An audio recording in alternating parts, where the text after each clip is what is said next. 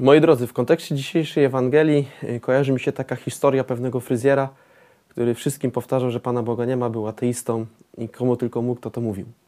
I kiedyś do niego do zakładu wszedł człowiek z krzyżykiem na szyi, no i on od razu rozpoznał w nim chrześcijanina, więc oczywiście zaczął mówić, że Pana Boga nie ma. Tu go obcinał, a tu mu mówi, że Boga nie ma. I podawał kolejne argumenty.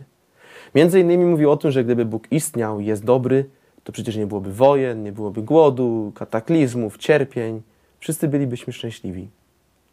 Klient owy tak sobie spokojnie słuchał tego fryzjera, zapłacił swój rachunek i wyszedł. Ale wraca po 10 minutach i w drzwiach mówi tak. Śmiem sądzić, że fryzjerów nie ma. Na co ten fryzjer się oburzył? No jak?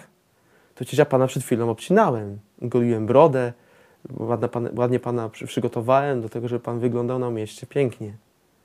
Na co ten klient mówi? No tak, ale gdyby byli fryzjerzy, to nikt nie chodziłby nieogolony, niezadbany, brudny. Wszyscy byliby zadbani, czyści, piękni. Pięknie wycięci, obcięci. I w tym kontekście, dlaczego ta historia dzisiejszej Ewangelii? Dlatego, że rozważamy cały czas czwarty rozdział Ewangelii Świętego Łukasza, kontynuację tego, co słyszeliśmy w zeszłym tygodniu. A ten czwarty rozdział Ewangelii Świętego Łukasza to jest takie ekspoze Pana Jezusa. Myślę, że każdy z nas wie, co to jest ekspozę. Może nie jeden z nas słyszał ekspozę premiera rządu, który w tym mm, takim przemówieniu pierwszym, wstępnym chce powiedzieć, na czym ma się jego kadencja skupić, coś, co osiągnąć przez tą kadencję. I podobnie jest z Panem Jezusem.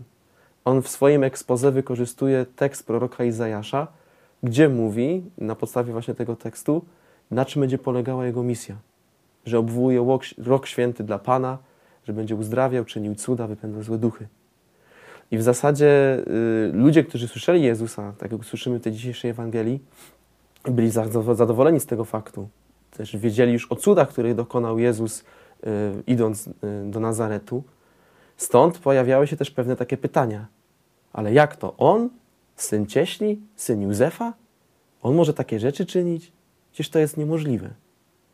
Tak jak ten fryzjer. I wtedy właśnie Jezus mówi tak. Żaden prorok nie jest mil widziany w swojej ojczyźnie, przywołując również powiedzenie lekarzy ulecz samego siebie.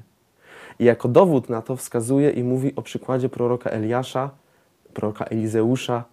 Eliasz, który w momencie suszy przez 3,5 roku spowodował, że u wdowy była ciągle mąka i oliwa, czy Elizeusza, który uzdrowił Syryjczyka Naamana co bardzo podburzyło i zezłościło e, e, ziomków Pana Jezusa. Wynikało to z tego faktu, że oni się czuli urażeni. Jak to nas może tak oceniać, nasz człowiek? Także chcieli nad Jezusa zrzucić ze skały. Jezus jednak nie dał się zrzucić. Dlaczego teraz o tym mówię też, drodzy moi kochani? Dlatego, że ten czwarty rozdział Ewangelii Świętego Łukasza, oprócz expose Pana Jezusa, jest też streszczeniem całej Ewangelii. Tam Jezus mówi, czym się będzie zajmował, i jak będzie jego misja wyglądała, że na końcu i tak będzie cierpiał, ale w chwale zmartwychwstanie. I to jest też taka ogromna wskazówka dla nas. Wskazówka polegająca na tym, że my możemy znać Słowo Boże, możemy znać y, historię Pana Jezusa, ale pytanie jest takie, czy my w Niego wierzymy i czy jesteśmy w stanie Go przyjąć takim, jakim On jest.